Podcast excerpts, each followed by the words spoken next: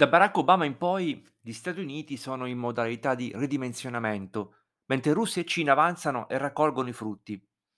Come la natura, il sistema internazionale aborrisce il vuoto.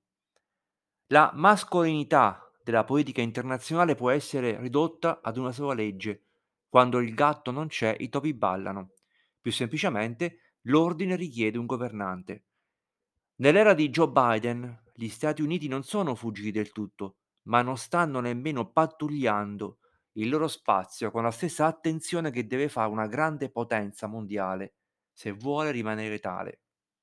Inizia così un interessante articolo a firma di Joseph Joff, membro del comitato editoriale dell'American Purpose, insegna politica internazionale e teoria politica presso l'Università statunitense John Hopkins School, L'articolo, richiamato anche dall'Hoover Institution e intitolato America, il gigante incerto, una piccola pausa e lo leggeremo subito insieme.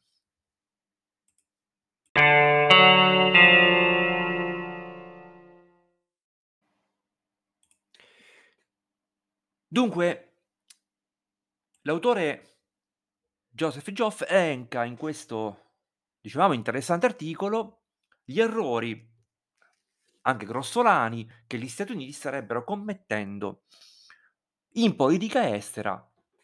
Errori, omissioni, negligenze, superficialità che hanno portato il presidente cinese Xi Jinping e Vladimir Putin, il presidente della Russia, in un nuovo mondo che l'autore definisce tridimensionale. In questo articolo eh, Joseph Joff quindi elencando questi, questi, diciamo, questi, questi punti nevralgici, inizia dal capitolo Europa e scrive Biden ha saggiamente annullato il ritiro delle truppe ordinato da Donald Trump, ma Vladimir Putin non ne è intimorito. Dopo aver testato i confini della Nato con sorvoli, attacchi informatici e incursioni navali, ha ammassato truppe meccanizzate russe fino a 175.000 uomini, secondo una stima dell'intelligence ai margini dell'Ucraina. Queste divisioni mobili non sono lì per fare delle semplici o solo per delle semplici esercitazioni. Se arriva un ok, se arriva una spinta, nessuno le fermerà, dice Joseph Joff, né gli Stati Uniti né l'Unione Europea. In realtà il signore del Cremlino Putin non ha bisogno di andare in guerra. Le crescenti pressioni e la semplice minaccia di invasione potrebbero essere sufficienti. I ricordi dei Sudeti in Cecoslovacchia, popolati dai tedeschi che Hitler annetté nel 1938 con gli accordi di Monaco tra Francia, Germania, Gran Bretagna e Italia, senza sparare un colpo, riemergono oggi. Ed ora Putin usa un linguaggio simile a quello di Hitler, furioso per il genocidio inflitto dall'Ucraina ai suoi russi etnici, la Russia, dice Putin, è dove vivono i russi e quindi l'Ucraina orientale appartiene di diritto alla rodina, la patria, dice Putin. Putin ha narrato nella seconda parte del suo messaggio uh, letto in conferenza stampa di fine anno 2021 un classico dei poteri espansionistici che scagiona l'aggressore ed incolpa la vittima. Di conseguenza, il massiccio accumulo sul confine orientale dell'Ucraina, dice Putin nella sua narrazione, era strettamente difensivo, come se la Nato avesse spostato le sue divisioni in una posizione di attacco. In verità, in verità, ci sono solo pochi battaglioni sul fianco orientale della Nato. Separate dalla Russia, dall'Ucraina e dalla Bielorussia, queste unità sono state lì ma non come punta di lancia, ma come semplice deterrente minimo, non più di un capo di sicurezza, dice l'autore dell'articolo Jeff Joff, Joseph Joff. Ricordiamo che Hitler finse di essere minacciato dalla Polonia per mascherare la sua invasione il primo settembre del 39, a partire dalle 5.45. Ora risponderemo. Lo scopo della Westpolitik russa appunto alle minacce dei carri armati, è trasparente come il vetro di una finestra, ci dice Joseph Joff. Questo nuovo zar vuole restaurare il vecchio impero sovietico in Europa centrale e orientale. Non necessariamente con la confisca forzata dei territori, ma con il dominio egemonico che trasformerebbe le terre ad est della Germania in satrapie non ufficiali. Altrimenti strada larga, così Putin ringhia contro la NATO e Unione Europea. Perché invadere se può presumere che, come a Monaco nel 1938, l'Occidente non vorrà morire per Kiev? Si chiede Joseph Joff. Questione Medio Oriente, medio orientale. Invece di coltivare gli accordi di Abramo, cioè appunto un riallineamento arabo-israeliano contro l'Iran, il team Biden sta semplicemente annusando questo accordo storico. 1 a 0 per Teheran, scrive Joseph Joff. Né Washington è troppo ansiosa di rifornire Riyadh, la capitale dell'Arabia Saudita, con missili antiaerei contro i crescenti attacchi delle milizie Houthi, armate dall'Iran, che minacciano di demolire i giacimenti petroliferi dell'Arabia Saudita. I simboli spesso contano più dell'hardware. Il leader supremo dell'Iran, l'Ayatollah Ali Khamenei, deve aver assaporato l'auto-umiliazione dell'America quando ha ceduto al rifiuto dell'Iran di parlare direttamente con gli Stati Uniti nei rinnovati negoziati sul nucleare a Vienna. Gli appunti dei documenti tra le parti dovevano essere semplicemente portati avanti e indietro. Perfino i neofiti diplomatici, scrive Joseph Joff, cosa che i signori Biden, Anthony Blinken e Jake Sullivan non sono, avrebbero capito che gli iraniani non avevano proprio intenzioni serie, ma stavano eseguendo un classico gioco di potere, prendere tempo e dividere Russia e Cina dall'Occidente. Nel frattempo, Israele sta praticando in modo dimostrativo i bombardamenti contro l'installazione nucleare iraniana, una nazione votata, cioè l'Iran, al suo annientamento. Tuttavia gli Stati Uniti non consegneranno presto il loro aereo cisterna più avanzato, il KC-46, che renderebbe la minaccia ancora più credibile, appunto prima di una guerra. Non ci vuole un dottorato di ricerca, scrive Joseph Joff, in politica internazionale per attuare una strategia poliziotto buono, poliziotto cattivo che permetta agli Stati Uniti di percorrere la strada diplomatica traendo profitto dalla mazza israeliana sullo sfondo. Questione Estremo Oriente. Nel Pacifico, nel Mar Cinese meridionale, Pechino sta segnalando agli Stati Uniti, attenti, questo è il nostro lago, almeno fino a Guam. Girati per favore. E mentre la Cina intensifica la sua retorica contro Taiwan, con- continua a regnare l'ambiguità strategica, un vecchio motto degli Stati Uniti che elude le garanzie esplicite. Ci scrive Joseph Joff, l'esperto.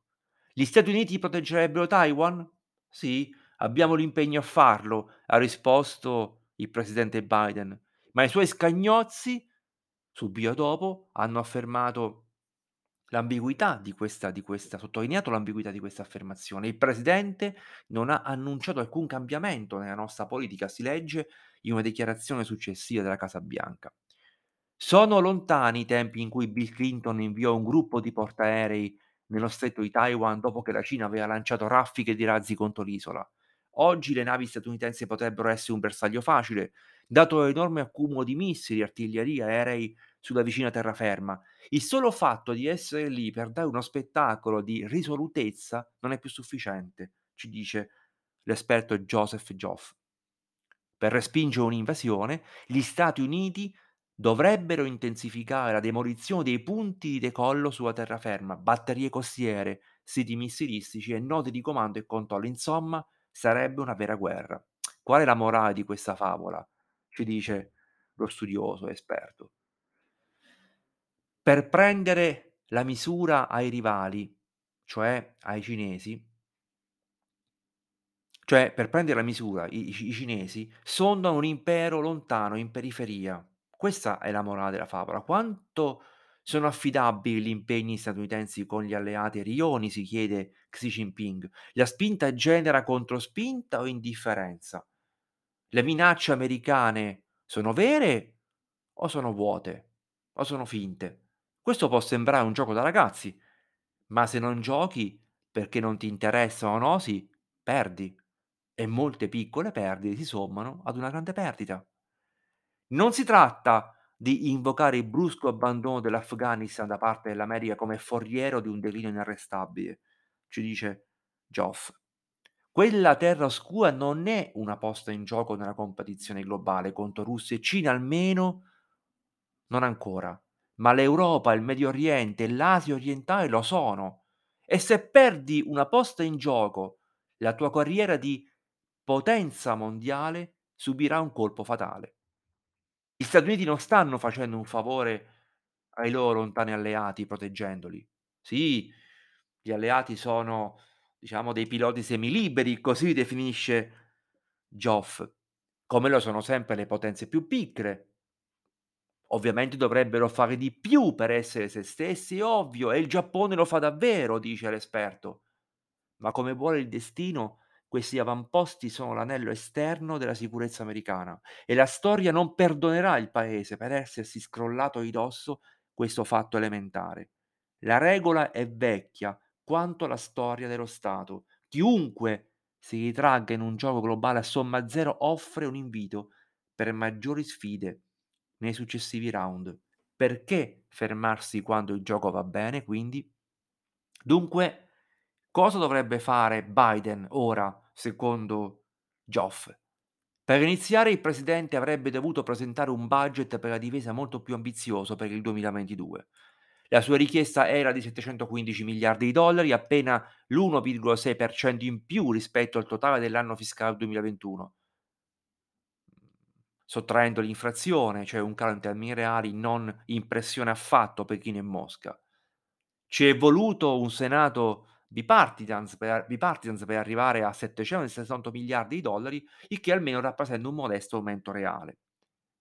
Ma in gioco, aggiunge Joseph Joff, c'è qualcosa di più delle percentuali. Da tempi di Barack Obama, Obama, gli Stati Uniti sono passati alla modalità del ridimensionamento, un altro ciclo di questo tipo nella storia degli Stati Uniti che offre opportunità per il trio revisionista di Russia, Cina e Iran.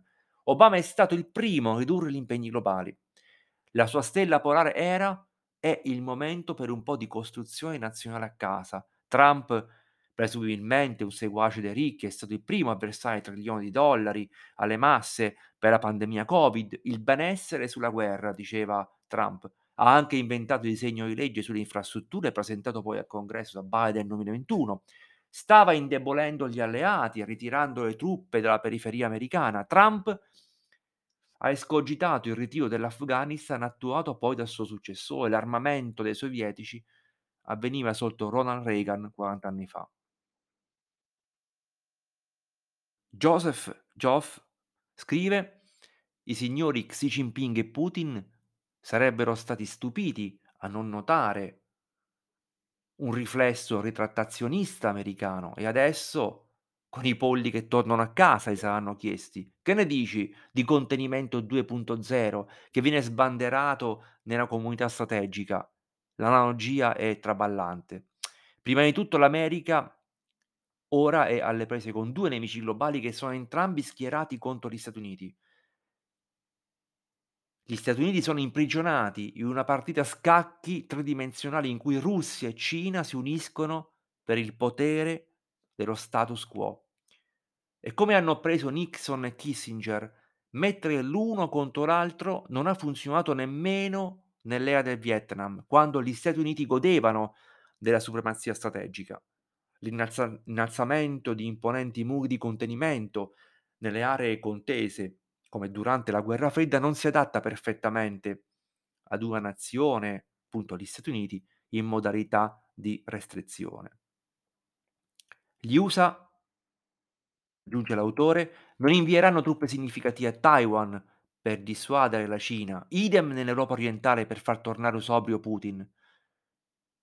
Come gli europei finora evitato di fornire all'Ucraina una difesa seria, che richiederebbe massicce armi antiaeree e anticarro. Se vuoi il neocontenimento, dice Joseph Joff, ricorda cosa ci è voluto. Gli Stati Uniti hanno schierato fino a 350.000 uomini più migliaia di armi nucleari tattiche nell'Europa della guerra fredda. Dopo l'Iraq e l'Afghanistan, gli Stati Uniti, il paese, non è dell'umore giusto per impegnare interi corpi di armata per proteggere il suo regno sperduto. Quindi continua a bighellonare In realtà, dice l'autore, c'è un lato positivo in questo fatto. Gli eserciti di massa del XX secolo non governano il campo di battaglia del XXI secolo in questo frangente. Il concorso globale è diventato più sottile, subdolo, si parla appunto di guerre ibride, come respingere quegli omini verdi senza insegne che hanno guidato l'annessione della Crimea o la subdola sovversione russa degli stati baltici.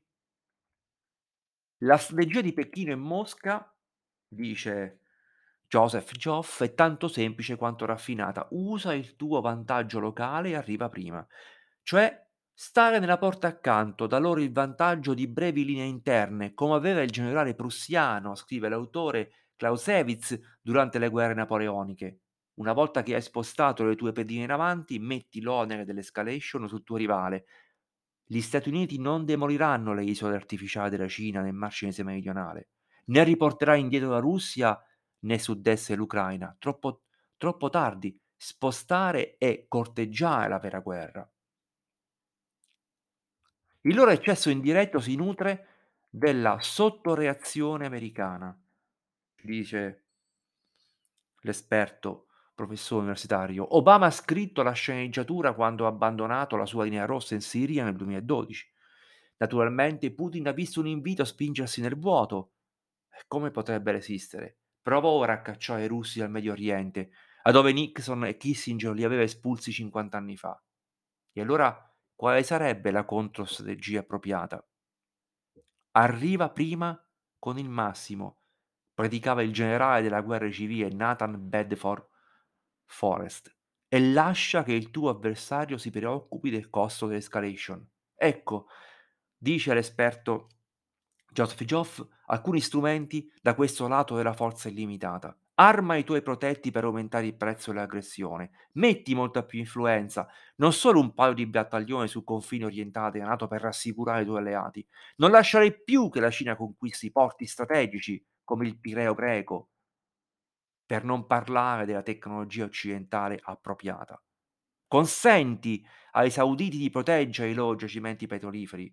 Mohammed bin Salman, meglio conosciuto come MBS, è un tipo cattivo che non si fermerà all'omicidio per intimidire i suoi nemici domestici, ma occupa una posizione chiave nello scacchiere mondiale. Quindi, quando gli Stati Uniti negano la tecnologia dei missili balistici sauditi, Riyadh la compra semplicemente alla Cina, che acquisisce così un altro punto d'appoggio in Medio Oriente. Non limitarti, suggerisce Joff agli Stati Uniti a consegnare aerei da combattimento avanzati ad Abu Dhabi, il che è destinato a soddisfare Teheran. Aiuta l'Ucraina ad equipaggiare un esercito che potrebbe fermare Putin. Bisogna collaborare con gli europei per alleggerire la loro straziante dipendenza dal gas russo, invece di lasciare che Berlino proceda con il Nord Stream 2, soprattutto mentre l'opinione pubblica tedesca si rivolta contro Putin. Rafforza, non disprezzare, l'alleanza arabo-israeliana contro il tuo aguzzino iraniano. Non segnalare a Teheran che gli Stati Uniti sono più interessati ad un accordo nucleare rinnovato che ad un avversario che ha puntato sulla bomba sin dai tempi dello Shah. Niente di tutto questo richiede uno sconto diretto ad alto rischio, come su Cuba appunto nel 1962. Per ripetere, suggerisce il professor Joff, usa una strategia indiretta che è così magistralmente dispiegata da Russia e Cina. Non andare mano a mano in un ambiente nucleare, invece sfrutta i tuoi vantaggi unici come forze e alleati in tutto il mondo che Russia e Cina invece non hanno. Gli elementi chiave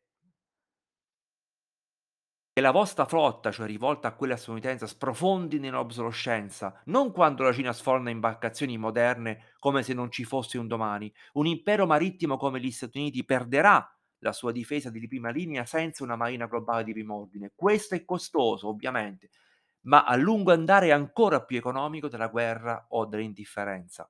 E al di là dell'hardware della diplomazia globale, il nucleo è concettuale. Le grandi potenze restano indietro quando non sono in guardia 24 ore su 24, 7 giorni su 7. In questo gioco di scacchi tridimensionale, i rivali imbottiglieranno i tuoi pezzi principali dalla tua parte della scacchiera. È un modo migliore di contenimento del 2.0? Soprattutto evitate la trappola che George Kennan ridicolizzò una vita fa quando scrisse in American Diplomacy nel 1951 che l'America era come un dinosauro che sguazza nel suo fango e presta poca attenzione al suo ambiente, è lento all'ira, infatti devi praticamente mozzargli la coda per fargli capire che i suoi interessi vengono disturbati. Ma una volta afferrato questo, si sdraia intorno a lui con una tale cieca determinazione che non solo distrugge il suo avversario, ma distrugge in gran parte il suo habitat naturale. Quindi, aggiunge l'autore dell'articolo, stai lontano dal modello da Jim, di Jimmy Carter. Ha iniziato nel 1967 con una politica di bontà, esortando la nazione a perdere la sua eccessiva paura del comunismo. Ha chiesto una nuova politica estera americana basata sulla costante decenza dei suoi valori e sull'ottimismo della nostra visione storica. Puntate sui diritti umani, sul cambiamento pacifico, sulla cooperazione e sul potere della persuasione morale. Chiunque volesse ottenere il controllo sul Golfo Persico, disse Carter, sarebbe stato respinto con ogni mezzo necessario, inclusa la forza. Sbagliava. E le sue condotte portarono alla corsa al riarmo nucleare già prima di Reagan. Sarebbe stato più saggio agire come una grande potenza ex ante e pattugliare il Golfo con una forza navale ma- maestosa. La bontà non insegna agli altri ad essere buoni, ma stare allerta 24 ore su 24, 7 giorni su 7 aumenta i loro rischi e favorisce la stabilità. Né le sanzioni, cioè uno strumento americano preferito, hanno mai castigato una grande potenza. La retorica dei diritti umani alla Carter non ha mai intimidito i, po- i poteri revisionisti per detronizzare il guardiano al cancello. L'America di Biden è un gigante incerto e i suoi nemici lo notano, ci avverte Joseph Joff. Praticando un'espansione opportunistica, Xi Jinping e Putin sondano e spingono sotto la soglia lo sconto diretto, giocando un gioco astuto che consente loro di segnare senza correre rischi incalcolabili. I signori Biden, Blinken, Sullivan vedono sicuramente chi è in vantaggio, devono interiorizzare che il gioco riguarda il potere, l'ultima valuta negli affari delle nazioni.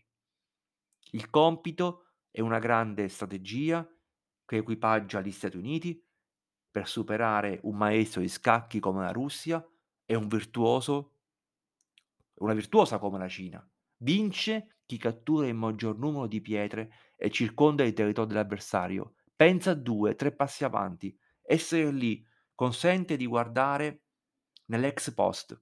Contenimento 1.0, 1 contro 1, è facile in confronto. Quindi resistiamo ai consigli a buon mercato, ma il tempo, scrive alla fine Joseph Joff, stringe.